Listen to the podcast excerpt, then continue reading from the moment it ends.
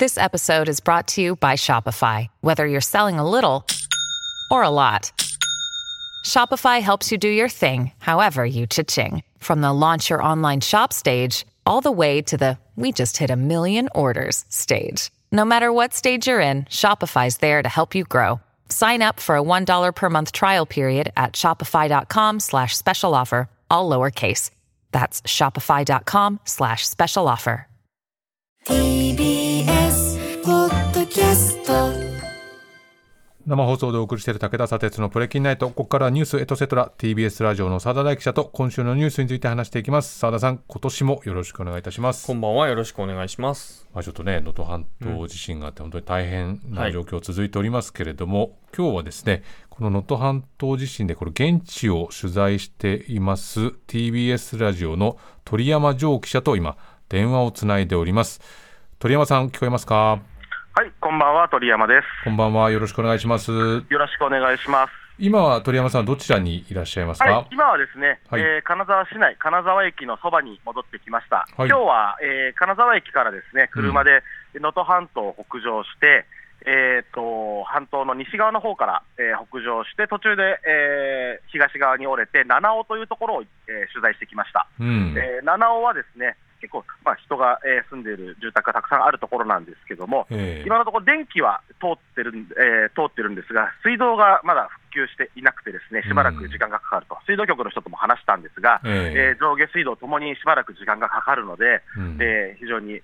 あの生活の面では大変だということですね。で、その北にあるですね、能登島という橋でつながっている島にもさっき行ってきたんですけども、ええ。こちら能登島大橋という橋でつながったつながってるんですが、そこは、えー今日の朝10時から、えー道路がや、えーようやく開いて片側通行なんですが、行けたんですが、うん。なんとか電気は通ってるんですけども、かなり、えー道が、えーくずあの隆起していたり、へこんでいたりですね、うん。建物も、えー崩れているお家があったりという状態で、えー携帯の電波も非常に、えー不安定な状態で、役場のところを使ってですね今、避難所になってるんですけども、ええ。今日の時点、夜で6 7時ぐらいかな、63人入っていたということです。うん。でやっぱり、あのー少しずつ物は入ってきてはいるんですけども、やっぱり人がいるとあっという間に減ってしまうので、水ですとか、食べ物ですとか、うん。歯ブラえー歯ブラシが足りなくて、ええ。なかなか大変だという話をしてました。あとは、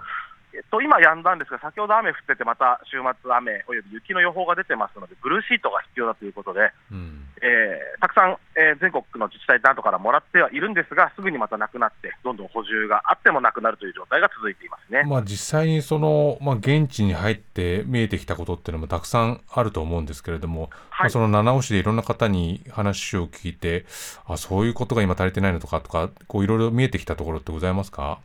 そうですね、やっぱりあの報道、えー私たちもしている中で、どうしても、えー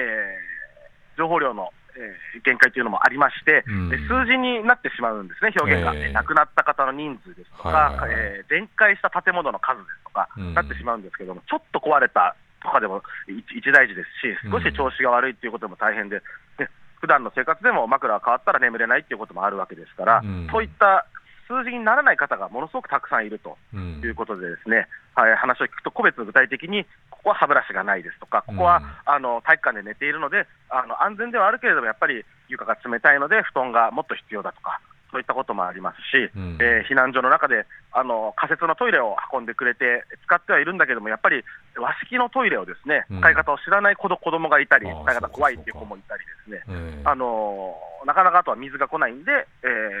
備え付けのトイレを使っても、用を足した後に、あのな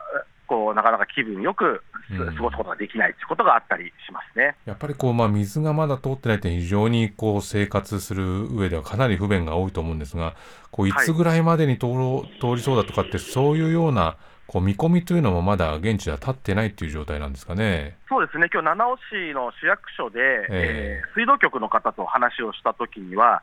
まだ水を通してみない、この後水を通してみない、どこが壊れているか、継ぎ目が壊れていたり、えー管自体が壊れていたり、あと、えー地面の中、勾配を計算して水道管っていうのを作ってるんですけども、それがどうずれてるかもわからないし、まだ地震、ゆ揺れも頻発してますので、うん。えー水を通してみて、その後あそこを開けてみて、地面開けてみてっていうことになるので、えーかなり時間がかかるというふうには話していますね。今その金沢金沢市にいらっしゃるということでしたけれども、い、わゆるその金沢のおまあ市街地というんでしょうかね、市内は、はい、比較的そのインフラは、金沢の市内に関しては、そんなにこう支障はないという状況ではあるんですか？そうですね、私が、えー、通ったところも、金沢市内および周辺の住宅地に住んでいる方の話では、うん、えー、電気、ガス、水道などは一般通り、えー、今まで通り通っているんですが、うん、えー、先ほどホテルに入ったら、やはり大浴場は使えないですとか、えー、部屋で水を使うことはできますが、これができる、これができないっていうのが、張り紙がしてあったりというような状態で、あとはこの時期、書き入れ時で、多分観光客も非常に多い時期だとは思うんですが、それがものすごく少なくて、金沢の駅前も人通りがかなり少なく閑散としている状態となっています。ただ、例年と違って雪は今ないので、あのまだ移動はできると思うんですが、週末、雪が降ったらまた積もって移動、移動物を運んだりするのも大変だろうなと思っております、やっぱりその半島というその立地の条件で、やっぱり北上していくにつれて、まあ、道も限られているし、やっぱりこう、ルートがもう絞られてしまって、そこがだめになるとなかなか物資が入らないっていう状態がまだやっぱり続いているということですよね。そうですね。あの熊本の地震も大変広い範囲で大きな被害があったんですけども、えー、あの場合は熊本市内という都会から、えー、益城町は隣の住宅地ですので、比較的平らなところでまっすぐ行けたというのがあったんですが、えー、こちらの場合は金沢から金沢は半島の根元で、えー、今回、半島の先っぽの方で大きな被害が出てますので、うん、えー、半島ということは、まあ、山がそのまま海になったと考えれば、うん、その、えー、半島に沿ったところに道があって、ね、間に何本か道があるということで、それが、えー、皆さん、テレビなんかでもご覧になっていると思いますが、土砂崩れで塞がれているとか、うん、ガタガタになっているということで、うん、えー、かなり人と物の、えー、流れというのが、一旦今、寸断されているという状態ですね。うんあの鳥山さん、また明日以降も取材をされるということで、気をつけて取材されてください。はい、はい、ありがとうございます。夜遅くにありがとうございました。はい。ということで、鳥山記者からですね、まあ、現地、今日取材した模様を伝えていただきましたけれども、えー、まあ澤田さんの方からですね、はい、まあ、このまあ震災でまあどういうまあ政府の動きをですね中心にちょっと振り返っていただこうと思いますが。はい改めてまあ月曜日の夕方だったと思うんですけれども、はい、えー、石川県の能登地方を震源とするマグニチュード7.6という非常に大きい地震があって、はい、えー、まあ、震度7の揺れを観測をしたと、うん、で津波警報が出るという状況がありましたということですね。で、まあ、まあ数字をまあ触れましょうということで、改めてなんですが、まあ今日の4時半現在で亡くなった方が94名、はい、で安否が不明な方がまだ222名いらっしゃるということで、非常に大きな規模の震災になっています。で、ね、政府なんですけども、まあ、自衛隊、警察、消防、まあ、当たり前のように派遣はされるんですけれど、あの今、鳥山記者からもあったように、地震によって道路が寸断されているので、進めないということで、孤立している集落、あるいは物が届かないところ、えー、どういう状況になっているかがわからない、えー、電波、えー、通信機器が、え途絶されているとい。うことで、はい、えー、もう連絡がつかないという状況で、全体がまだ見えきっていないという状況が続いています。うん、で、陸がダメなら、じゃあ空と海っていう話なんですけれど、うん、海の側も港が、えー被害を受けてしまっていて、接岸ができないということで、うん、昨日木曜日になって、ようやく、えー、ホバークラフトで海岸に上げて、そこから重機とか、支援物資とかを陸に上げるというようなことをやったりするなど、うん、結構今までの震災にはないタイプの、うん、大変さがあったと。いうことですね。はい。で、ま全体像を把握するまでにやっぱりすごく時間のかかる立地だという、まあ今ね鳥山さんもおっしゃってたけれども、はい、まあどうしてもこうどういう状況になってるかわからないっていう、うんうんうん、そこがまだまだずっと生まれ続けてしまっているっていうことですよね。はい、そうですね。で岸田総理は毎日あのぶら下がりをして、はい、えーその国と国がですねあの被災権がまあ全体把握できないということで、これが必要、これが必要みたいなのが、すぐに反映されないというか、えー、えー、連絡が来ないということなので、もう一方的に送る送りある種送りつけるという、うん、あのプッシュ型支援。はい。をまあ繰り返して、まあ、それ、プッシュ型支援でやってます、プッシュ型支援でやってますっていうふうに、まあ、毎日ぶら下がりで繰り返してるんですけれど、うん、まあ、今まで言った通り、その、支援自体がもう、うん、プッシュプッシュって言ったところで道がないみたいな話なので、うん、なかなかその行き届かないということはずっと続くもどかしい状況がもう毎日続いていたということですね。で、ようやく昨日になって、あの、一番まあ被害が大きい輪島とかですね、珠洲市のあたりに、ようやくその大型車が入れるように、木曜日になってなると。いうような状況なので、まあ、ようやく少しずつ今、実態が分かってきたっていうような状況ので金曜日を迎えるということになりました。でちなみにあの石川県の長谷知事なんですけれども、はい、震災当日は東京にいらっしゃって、うん、まあ、自宅がこちらなんですよね、ご家族もこっちに住んでいるということなので、うん、でこっちにある種帰省をしていたら、うん、震災になって、石川に戻れなくなってしまうと。いう状況で官邸にすぐ行って、まあ、情報共有をして、まあ、現地には副知事がいるので、副知事と連絡取りながら、えーまあ、指示を出していたと。で、そのまま、えー、防衛省からヘリであの石川に向かうというようなこともありました。うんで、まあ、今の支援体制どんな感じかっていうと、あの、木原防衛大臣今日の会見で言っていたんですけれども、まあ、現在5000人の自衛官があ活動を現地でしていると。はい、で、さらにその看護師とかも含めた、あの、予備自衛官ですね、うん、あの、に、えー、およそ最大100名招集をかけたということで、うん、5100人ぐらい。で、多分、えー、今後活動をしていくと、うん、まあ、少しずつ増えていったっていう感じですね、はい、1000人から始まって5000人まで来ているという状況ですね。で、まあ、電気、ガスの話なんですけれども、まあ、電力の復旧については、えーまあ、進めてるんだけれども、なかなか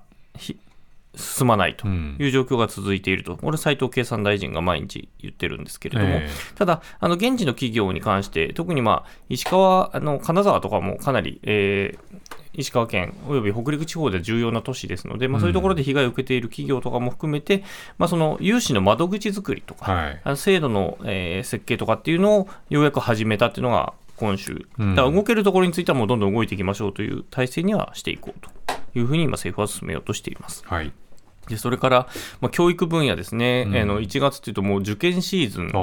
ということで、で、ね、えー、来週の週末、13日、14日は、あの大学入試のあの共通テストが行われると、はい。うん、でやっぱりもう試験会場行けませんよというか、そ、ね、まあ、それどころじゃない人たちがいっぱいいるわけですよね、それこそ勉強してた部屋が丸ごと潰れてしまったみたいな人もいるでしょうから、うんはい、まあ、そういった受験生もにも向けて、まあ、27日、28日に追試験が行われるんですけど、そちらの受験、もう13、14はちょっと難しいようだったら、もう最初からそっちを受けるっていう選択肢もありにしますというふうにも早々に、えー、文科省は出しました、はい、でそれからその追試験の試験会場って少ないんですけれども、まあ、その試験会場も増やしましょうというところも進めていくということで、これについてはまあ大学入試センターのまあホームページで随時公開していくということなので、うん、あの受験生の方、あの被災された受験生の方はそちらをあのチェックしていただけたらなというふうに思いますね。はいで、まあ、あの予算をどうしていくかっていう話も出てきていて、うん、あの鈴木財務大臣、今日の記者会見の中で、その能登半島の地震を受けて、政府が講じていく予算措置について、今年度の予備費からまず47億4000万円計上すると、うん、まあ、これ40億が多い、少ないみたいな話、まあ、少なすぎるだろうみたいな話が出てましたけれども、うん、これはあくまでもその最初の最初の、本当の最初に出すお金なので、えー、まあ、それがまず47億円。で、これが熊本地震の時はまあ20億ぐらいだったと、まあ、それが倍出すと、まあ、倍出す理由については、今日岸田総理も話していて、まあ、これから、えー、冬になると。で、日本海側ではやっぱり雪とかの対策、燃料費の問題など、もろもろ、まあ、かかる費用があの熊本の地震は3月、4月とか、あの春先だったっていうのもあって、えーそれとはまた状況が違うということで、うん、まあ、金額も上がっているということを、うん、あの岸田総理は説明してました閣議決定するのが週明けそうなんですよね。それがちょっと遅いんですよね。遅いなというか、うん、だって昨日会見した別に今日でもいいわけですよね。はいなんでまたいじゃうっていうのはね、まあ、その理由はなんかうまく説明されてないですよね。うん。うん、で、岸田総理も今日6党の党首会談、はい、まあ、与野党含めてってことなんですけれども、うん、行って、まあえー、今年度の予備費が4600億円ありますと、はいうん、でまあ、それを使って講じていくのと、来年度予算でもまあ予備費の積み増しをして、切れ目なく機動的な対応をできるようにということを各党に呼びかけたということですね。はい、で、あとは今日一致したのは、その交通状況が、まあ、道路が寸断されていて、特定の道にあの車が集中するということが起きていて、ええ、あの救援物資等々があのうまくあの渋滞にはまって動かなくなってしまう、うん、でそういう懸念が今出ていて、これは岸田総理も言ってるんですけれども、なので3連休に関しては、国会議員は全党で申し合わせをして入らないことにしようと。いうことを決めたと。で石川県の方もあの不要不急の方はもう行かないようにしてくださいと。いう呼びかけをするというような状況、この3連休、どうしてもやっぱりあの支援したいという人たちはいるんだけれども、そこはあくまでプロに任せましょうというのが、あ申し合わせで決められたということですね。で野党側からは激甚災害の指定とかですね、予備費の執行の積み増しとかっていう要望が出て、またこういうトップ会談もまたやってくださいねみたいな要望も出て、まあ、総理の側も続けたいと、うん、でさらに今夜のぶら下がりの中では、その予備費に関しては7000億以上出しますよと。いうことを決めたと。いうことも、うん、えー、発表されたと。うんで、さらに、あの、希望する被災者には、その、被災地以外の避難所を用意すると。うん、まあ、これは、あの、電気、ガス、水道がうまく、えー、復旧するまで時間かかるっていうことで、それ以外の県、あるいは地域で、えー、避難できるようにっていうのの指示を松村防災担当大臣出しましたと。うん、その石川県に限らず、それこそ東京であってもということですよね。ねうん、あとは、えー、激甚災害の指定について来週にも行うというのも方針としては出てきているということですね。うん、まあこうまあ、先ほどの、ね、鳥山記者のお話にもありましたけど、やっぱりすごく時間がかかってるなという印象は受けるけれども、やっぱり一つ一つ見ていくと、やっぱりあのこう立地から考えた上で、うん、なかなかこう全体像が把握できないっていうのは本当にね、うん、これまでの震災とはやっぱりすごく違うところなので、ねうんうん、ただ当然だけど全体像を把握してもういち早くっていう箇所はねたくさんいろんなところにありますから、まあ、どういうふうに政府が動いていくのかっていうふうにやはり注目していかないといけないですね。澤田さんありがとうございました、はい、失礼しました。この後放送終了後にはプレキンナイトの公式 YouTube でアフタートークの配信もあります。そこでも澤田さんとニュースについて話していきますのでラジオドッキの方も終了後に YouTube ご覧になってください。以上ニュースエトセトラでした